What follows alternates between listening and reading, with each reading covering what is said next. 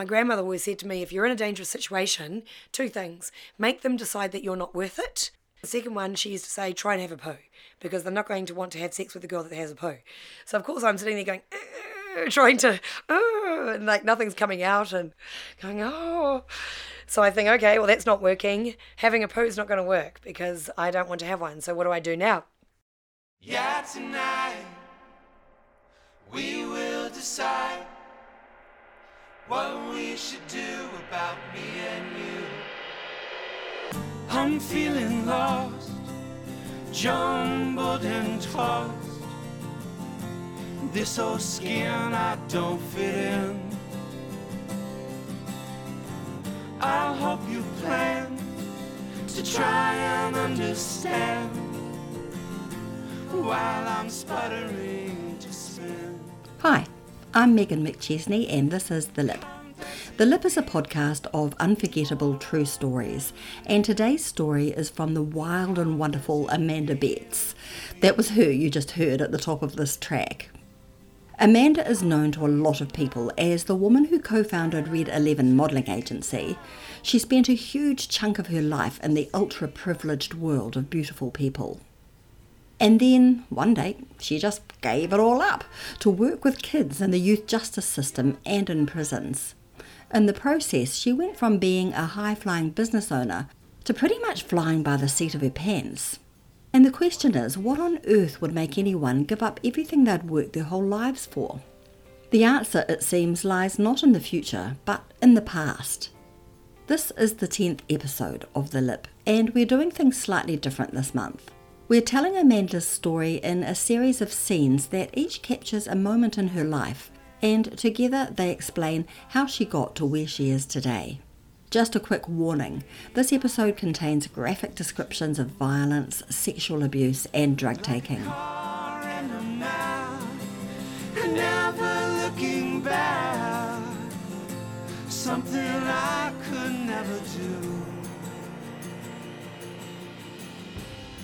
Scene 1.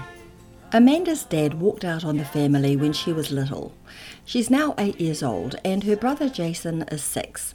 Their mother has started partying hard and a lot of people are coming in and out of the family's orbit. Also, just in case you're wondering, Basil Brush was a talking fox, a kids' TV character in the 60s and 70s. I always remember the first attack, or the first approach, I guess is the better word for it. It was really subtle. I was in the bath and he was bathing me and splashing water over me. And then when I got out, he ran his finger right across my body, right past my chest. And he said, what's that mark there? And he did it really super softly, which obviously made all my hair stand up on end. And I felt really ashamed, at the fact that my body had sort of responded to something that didn't feel nice. Oh, it was so creepy. It was skin-crawling stuff. Every time he started touching me after that, I'd get the same feeling. And then the real sort of no doubt about it incident happened, which was just game-changing. My mother was in hospital suffering severe asthma attacks, and he said, come on, put my brother to bed. And I felt really lucky because even though I was older, I had to go to bed the same time as my brother. And then I remember him putting me on his huge, lazy boy chair. So he got down on his knees, removed my Basil Brush undies, and then told me what he was going to do to me. It was a really, really strange feeling, like, what is he going to do? And said, do you like that? And I was like, no, I don't like it. And he goes, well, what about if I do this? I was just trying to kind of zone out and trying to separate from what was actually happening. And then he got angry at me and grabbed my undies and put them on me, and I remember looking down and they were inside out, and I was really angry because they were Basil Brush undies, and and they didn't look right that Basil Brush wasn't on the outside, because I just loved my little Basil Brush undies. And I then ended up sleeping that night with my brother, and it was the most disgusting feeling I've ever felt in my life. Scene 2. Amanda is 10 and fast becoming the focus of her mother's rage. The violence just got worse and worse and worse. It would start as a simple thing like, I'd miss a patch in the vacuuming. She'd call me, you know, fat and revolting and gross and ugly, and that boys won't like me, or I might be able to attract boys, but I won't be able to keep them once they know my personality. You know, really crazy stuff. When I first got my first jug cord beating, oh my gosh, it is such a violation of your body.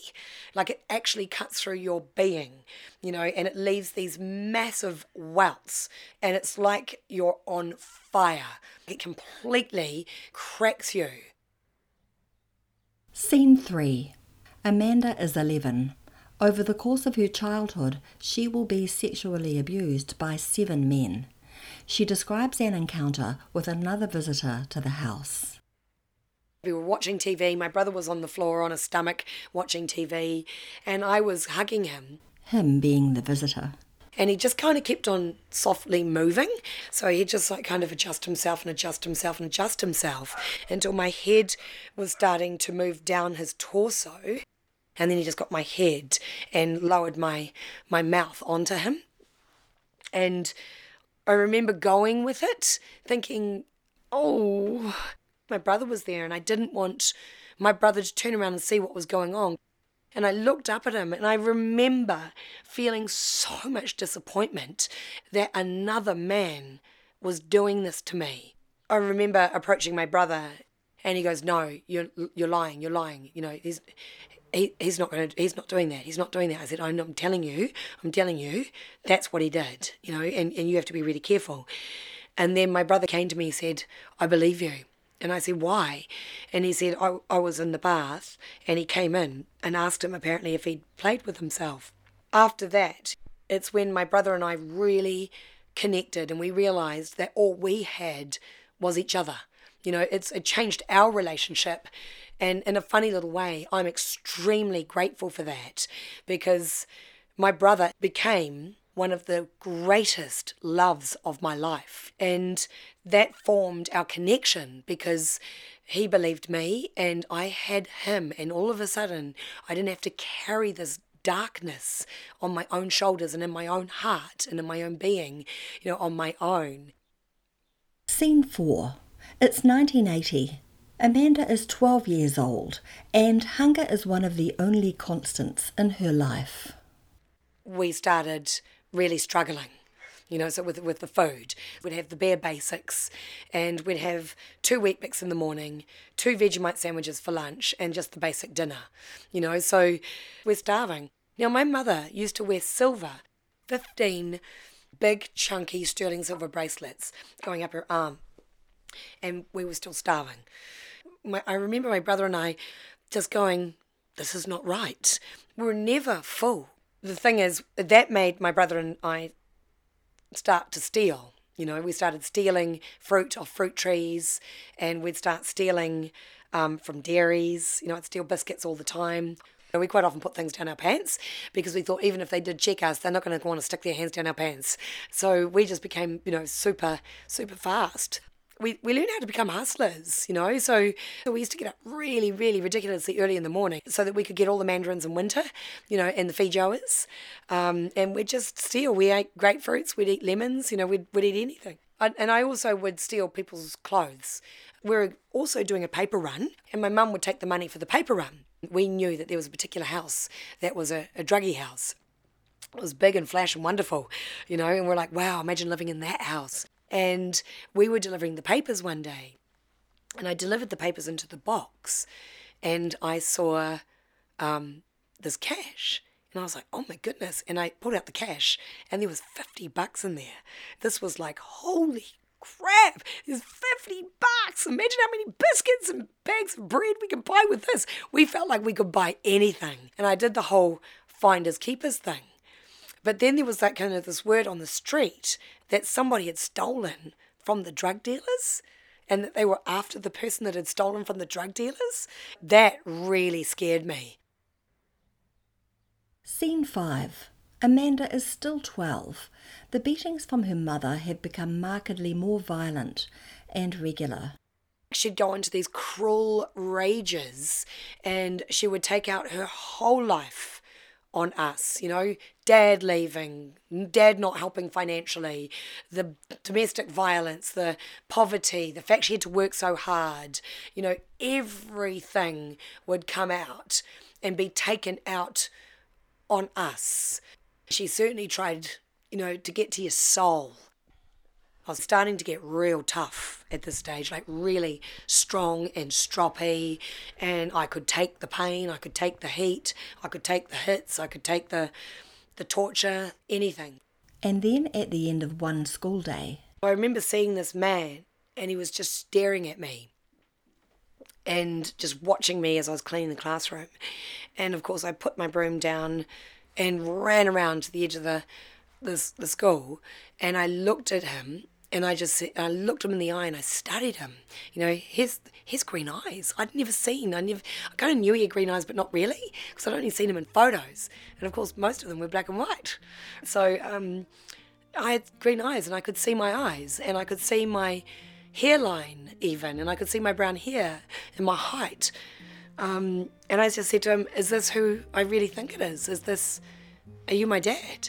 And we held each other so tight, you know, and I just like surrendered in his arms.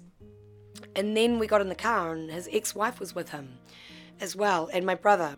And it was a really strange feeling, because my dad was trying to talk to me. He was trying to apologise. He was trying to, you know, say how sorry he was. He was trying to say he tried to see us, and I really felt like he was really trying, you know, so hard. And he had all of these gifts for us. It's like he was trying to make up for everything. And we said, we can't take them. We can't take those presents, because if we take them, we're going to be so badly beaten. And I remember him being sort of devastated.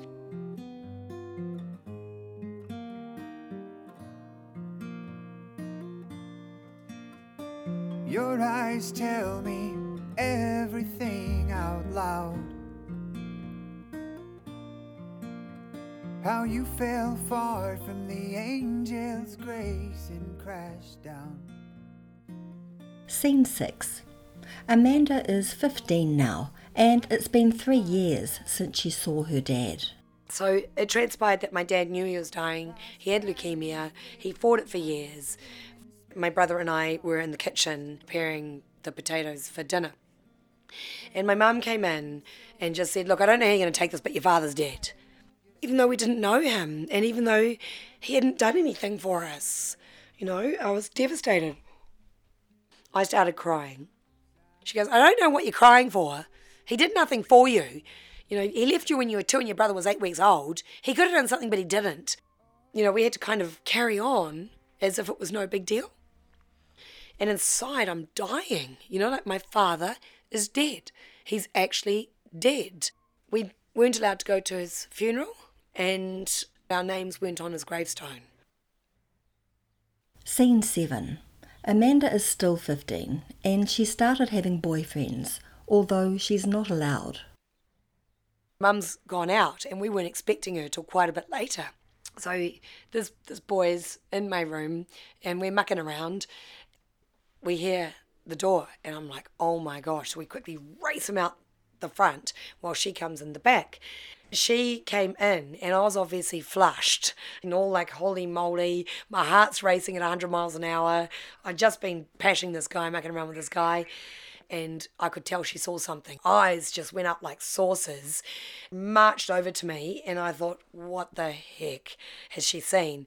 And she grabbed me by my ear and twisted it and started dragging me into the bathroom, and then she pushed my face up against the mirror, and of course I'm starting to cry, I'm going crazy, snot's coming out of my nose, I'm begging her, and she smashes my face into the mirror, and she starts, you know, "You look at you, slut whore, you know, you're a stupid bitch," and the same stuff. And then finally I get just a little bit of distance between me and the mirror, and I see this dirty great heart-shaped hickey on my neck, just underneath my jawline.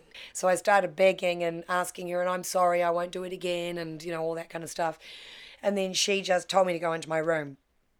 And then I waited, and oh my gosh, I don't know how much time elapsed, but it felt like hours. It's like, how am I going to get out of this? I'm too scared to run away because I've been told that nobody will love me, that nobody will accept me, that nobody will take care of me, and I believe it. So I'm waiting for the punishment of the hickey. And she comes in, and sure enough, she's got the jug cord bent over, and she goes, you know what to do, all right? And I get down on my knees, and I bend over my bed, and then she says, actually, get up.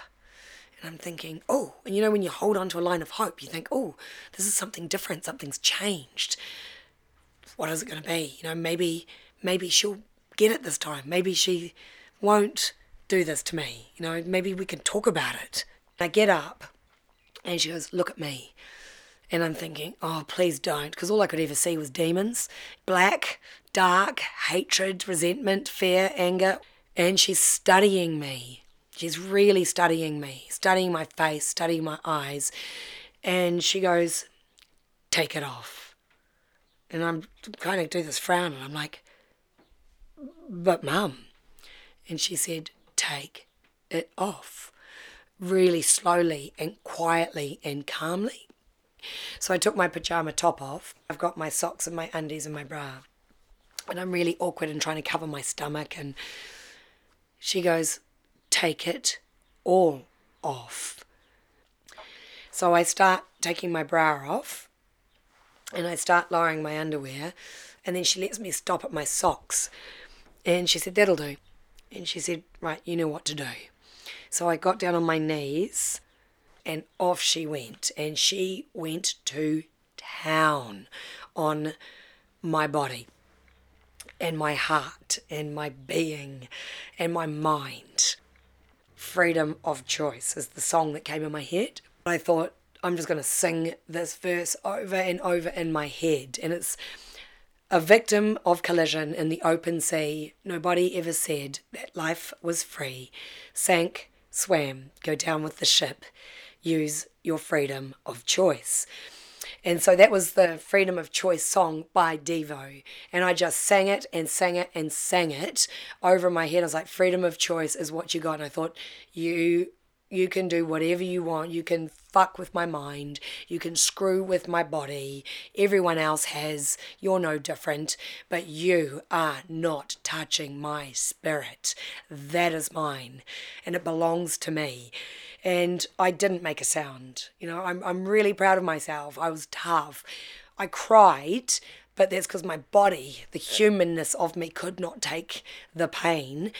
And I was so split and smashed and cracked and broken that I just felt like I had nothing left to hold on to. You know, there was just nothing left to hold on to except for that song, that Freedom of Choice song. And then she finished, and she was puffing, she was hot, and I just thought, you have gone too far. And so I just quietly put my clothes on, and my ass is on fire. And I put my clothes back on, and she was waiting to see what I was going to do. The major turning point of my life was the power that you can claim as yours. It's like, it's not just what you say in this world, and it's not just how you say it. It's what you don't say and how you don't say something. And I learned so much about power and empowerment that day. I turned around and bent right over my mother, which I had never, ever dare have done in my life. And I used my force and my height and my anger and my resentment and my everything I'd ever experienced, and I bent right over her, and I put my hand on my hip, and I just looked right down at her, into her eyes, into those black pools that once terrified me, and I just went, have you you know, like so deliberately with the words. And I was shaking, of course, because I could not believe that I was saying that to her. And she looked at me, and she saw the light go out on me. that she lost me that day, and she never, ever, ever, ever got me back. She looked at me and she said, I have, for now. And it was 2 weeks later, I left home and school with those 2 years high school education in my belt and the $20 in my pocket and the clothes on my back. And I left home. You are a thorn in my side. You'll be there when I die, won't you? You'll be there when I die. Scene 8. Amanda is now 16 and she hasn't returned home, although she has tracked down her grandmother, her father's mother, and she becomes an important figure in Amanda's life. But still, Amanda hasn't gone back to school. Instead, she's on a sex, drugs and rock and roll bender. I was like the poked and prodded tiger, finally let out of the cage, and no one can tell me what to do. I just was smashing it. I wasn't going to go back to school. You know, fuck that. You know, who was going to tell me what to do and why go back to school? I was already earning $90 a week. And I started stealing a lot of money. I'd start stealing it from employers. I'd sleep with guys and go through their wallets. So I didn't care how I got it, as long as I got it. Still was holding jobs. You know, a couple of times I was sort of let go, but I know it's because they knew I was stealing. I just didn't care. I just moved from job to job. I was constantly putting myself in these mega dangerous situations.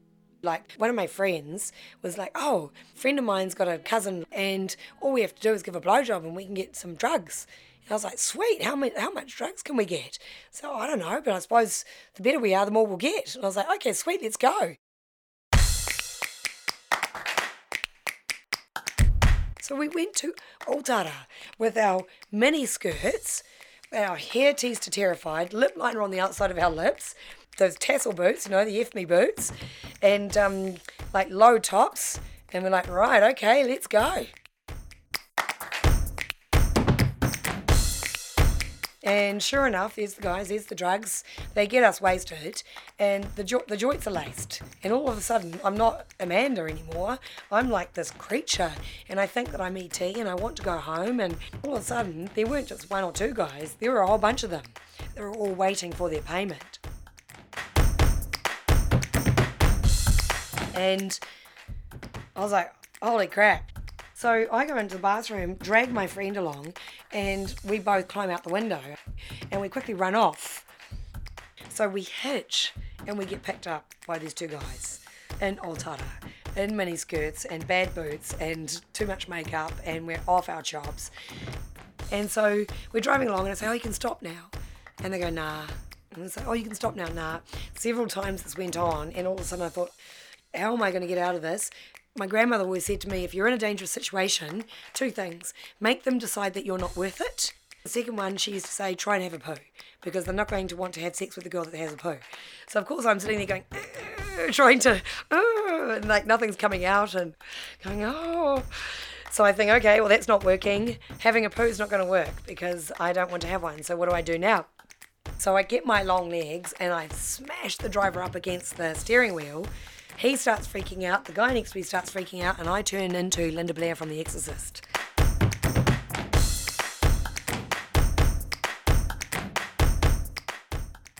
With like twisting head and lulling tongues and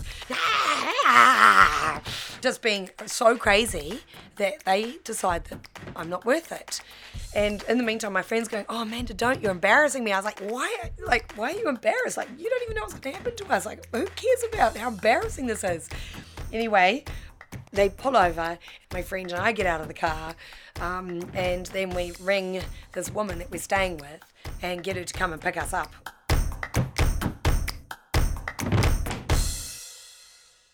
Scene 9. It's just before Amanda's 17th birthday. My grandmother was very pleased with herself, and she came out with the present. And it was an envelope, and I was so excited because it was fat, and I was so sure it was full of cash. And I was like, yahoo! And I just kind of ripped it open, and there was this kind of congratulations that I saw.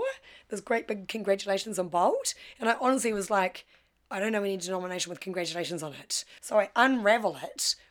And it's like, you are enrolled, you know, at the Doreen Morrison modelling course. And I'm like, what is this, you know? And Grandma goes, oh, it'll be really good for you. And I'm like, yes, but so are Brussels sprouts, Grandma, and I don't like them either. It was a 10-week modelling course. And I kind of turned up with a whole bunch of attitude, ready to kind of, you know, strip those girls to pieces and make them feel bad about themselves and all that kind of stuff. And when I got there, I actually started having fun, and it was actually really cool because the people were really encouraging about you being great and that you could end up being a model. And I was like, what? This is amazing, whatever, it will never happen to me. And then finally I get this, you know, this call to go on an audition. I just needed to turn up and I needed to wear nice lingerie. And then I found out I got the job. That it was a $5,000 TV commercial.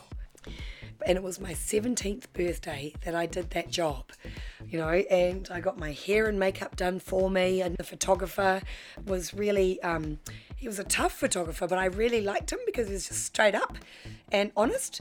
And so I knew exactly what he meant. He'd go, move. And I go, like, how? And he goes, I don't know. You're the model. Move. And I'd go, yeah, but I haven't finished my modelling course yet.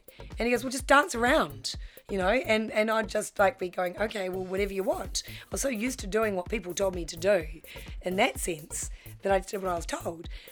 And I just gave it everything that I've got. And for me, I was like, how can I possibly be worth $5,000? How can I be worth that? Like, that can't be real. And so I thought that was just a fluke and that was good luck. And then I got another TV commercial. And I thought, you know what? This is not just a fluke. Maybe I should be a model because this is pretty good going by my count. So I decided that I wasn't the tallest, skinniest, or prettiest, but that I would be the best that I could be, that I would never complain, that I would be grateful for everything, that I would help, you know, hang up the clothes and pick up the clothes and, you know, that nothing would be too much trouble for me. They actually thought I was really cool. You know, they thought I was really nice. And for me, I had this opportunity to create a new persona. All they saw me as was this amazing girl with so much spirit and spunk, and she's intense and crazy, but she's lovely, and she smiles, and she's friendly, and she's honest. You know, it was incredible. You know, and so all of a sudden, I was not this dark, negative person. I was somebody that was really happy and positive and fun to be around. And people saw me as kind and, you know, they saw me as everything that I wanted to be. Scene 10. It's 1997. Amanda is 29 and she's left her old life of drugs, theft and what she calls opportunity prostitution in the dust. The new Amanda is almost unrecognisable. She's studied business, become a successful model, married and is expecting her first child. On the 6th of November, I give birth to this amazing, amazing boy.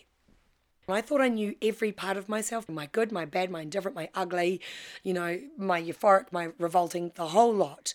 And when I had Isaac, it was like a light going on and also a light going off at the same time. Amanda realises she has to deal with the pain of her childhood once and for all before it impacts on her son. It became like, this has to stop. And I could not infect this child who had no choice with my stuff and my terror and fear and hatred and resentment and anger. My list of what was important to me, of course, went ass about face. All of a sudden, money plummeted to the bottom of the list. The top was breaking the cycle. Values became really important. Respect and connection went right up the top of the list. And communication became important. And I was 29, just about turned 30, when I realised that actually my ex-husband and I weren't going to make it. She eventually leaves her marriage and she uses her share of the settlement to pay for 6 years of therapy, so she won't repeat her mother's patterns of abuse.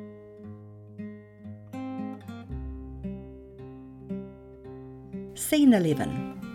A year or so after leaving her marriage, Amanda has taken a giant step up the corporate ladder by becoming a modelling agent. The traumatised girl who was beaten and abused, who stole and swapped sex for food and drugs, she's long gone. The modelling industry is such a glamorous industry, and not just as a model, but as an agent as well, you know, and it buys you privileges, it buys you access, it opens doors. For example, a friend of mine who I really, really believed in as a model, she was getting married in Mexico, and she was, I'm paying for everything. It's my gift to you. Thank you for everything you've done for me. I'm taking you to Mexico. And then we're in Mexico and we're in this place that's $5,000 US a night. And somebody goes, go and see who's in the entranceway. And I'm like, who? I said, go and have a look. And I go, oh, okay. So I go out there and this massive entranceway is this big 6'4" dark guy. He goes, hello, where's the party?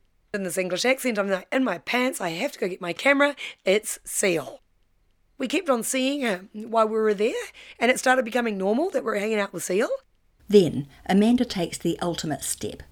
Together with a former colleague, she starts her own modelling and talent agency from scratch. They call it Red 11. The successes were phenomenal, and the travelling around the world, and the perks, and the fashion weeks. So much fun. And of course, the better you become, the more people join you. Scene 12. It's late 2013 and 8.5 years have passed since she started Red 11. So for me, we're building, but I was getting stretched. What I was finding is that I was helping a lot of beauty privileged people become more privileged. Like I'd get people bawling their eyes out because they had to cut their hair. And I was like, oh my gosh, first world problems. And that started happening a lot more. I'd say to a model, hey, look, you know, I've only got you $750 for the day. And I know it's a really big day, but it's going to be so worth it for you. And all I'd hear is this bitching on the other end of the phone. Like the truth is, you know, one of the things that made me a good model is how grateful I was. I was grateful for opportunities. I was grateful for simple things. And I was seeing more and more of a lack of gratitude. And I thought, well, actually, I want to help kids like me. I want to help kids that went through stuff like me with real problems. You know, where do they go? How do they learn? How do they get the support? And that started creeping up a lot more. I made a decision to leave. To be honest, you know, I got called a lot of names. You know, I got called crazy. And I thought, okay, well, I'm crazy then. It ended up being the day that Nelson Mandela died, 2013. I walked out that day and never to return, and it was hard. Scene 13. Amanda forms a charitable trust called Bridge the Gap Project.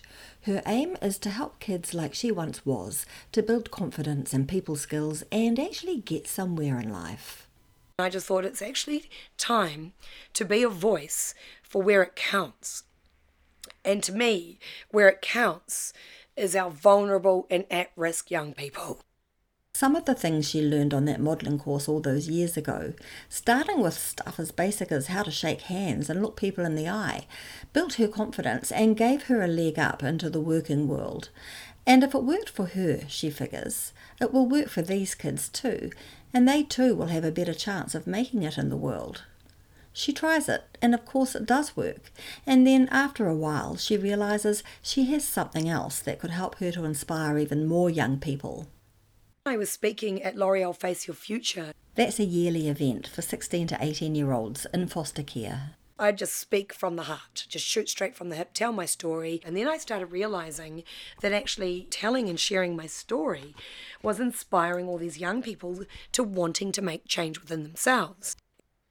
Scene 14. It's late 2015. Amanda is in a room at the women's prison at Wiri, South Auckland, where she's hoping to inspire the hardest audience out, and she knows it will be her biggest test yet. She's kicking off a 10-week program for young prisoners called Freedom From Within, and she hopes that for some of them, the course will be a catalyst for change. It could have been me that ended up in prison. I did stupid things, and things I'm not proud of. The amount of times I actually drank and drove. I stole from lots of people on a regular basis. And of course, lots of drugs. I don't feel very much at all. But there's that little part of me that was kind of like, you know, I'm tough. But am I actually as tough as I need to be to do this job? What if they just thought I was a dick? Like, you know, who am I? Is my story strong enough? Is it compelling enough? It was such an overwhelming experience. I'm quite nervous. And then the first door opens and you can see these girls starting to come in and looking me up and down straight away. You know, they're judging. They're doing everything that we're trying to encourage them not to do. You know, they're asking us not to judge them, and yet the first thing they do is judge, right? And so I know they're judging me, and I'm trying to, like, read them, you know, as they're coming in one at a time. And I'm looking at them, and I'm really trying not to, but I'm thinking, what have you done? You know, what have you done? What's your story? Because if I know what their story is, then I know I can help them. And I decide to greet them, you know, and just, you know, open up my arms and go, kia ora, I'm Amanda, and shake their hand and then give them a hug. Scene 15, the final scene. It's the same moment in time as the previous scene, but this one isn't told from Amanda's perspective. Instead, it's from the point of view of a 20-year-old inmate who was one of the young women filing into the room. You can hear her before you see her. You really can. And I could hear her, you know, and she just sounded like a real, like, out there lady. That's what I got from just hearing her voice. And then when the doors did open, you know, I just see this lady with her hair slicked back, and we noticed her Federation clothes. She's like, hi, I'm Amanda Betts, and, you know, nice to meet you, and come in. And I'm just looking at her like, who the fuck are you? Just didn't want to get too involved with the lady, and she looks like she's hoitsy-toitsy, you know, she's a rich bitch, she don't understand what we're going through, you know, we're fucking young stuck up in jail, and who are you to come up here thinking you can tell us, you know, tell us about your bullshit. So she sits us down, and she's just introducing herself, and then we all introduced ourselves, and it was, you know, we were just too cool to talk and shit, so.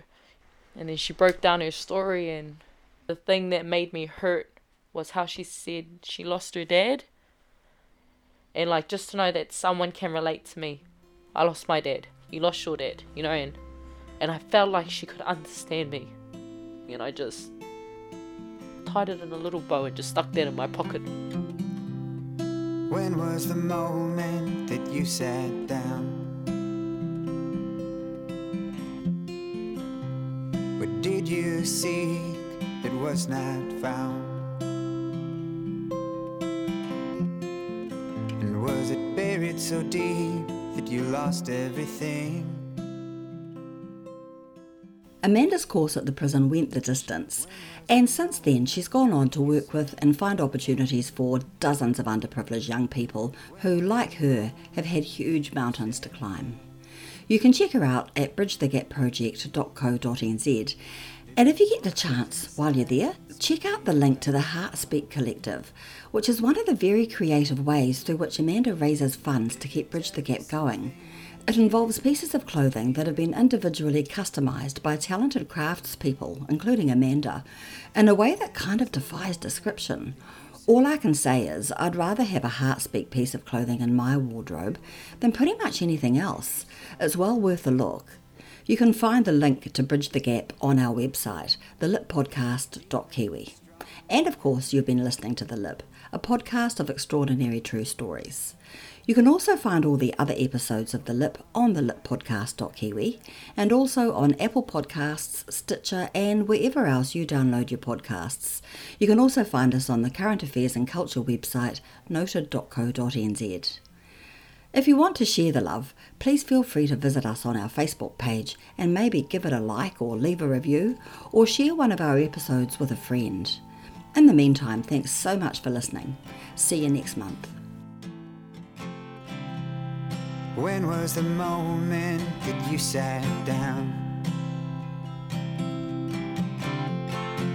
And did your closest kin leave you full of doubt? Did they cut you down, and did they shut you out? When was the moment that you sat down? Tell me the moment when you sat down. Were your bridges tall before they burned to the ground? And were Was your fire fierce, and did it lick and consume till it came to this? When was the moment that you sat down?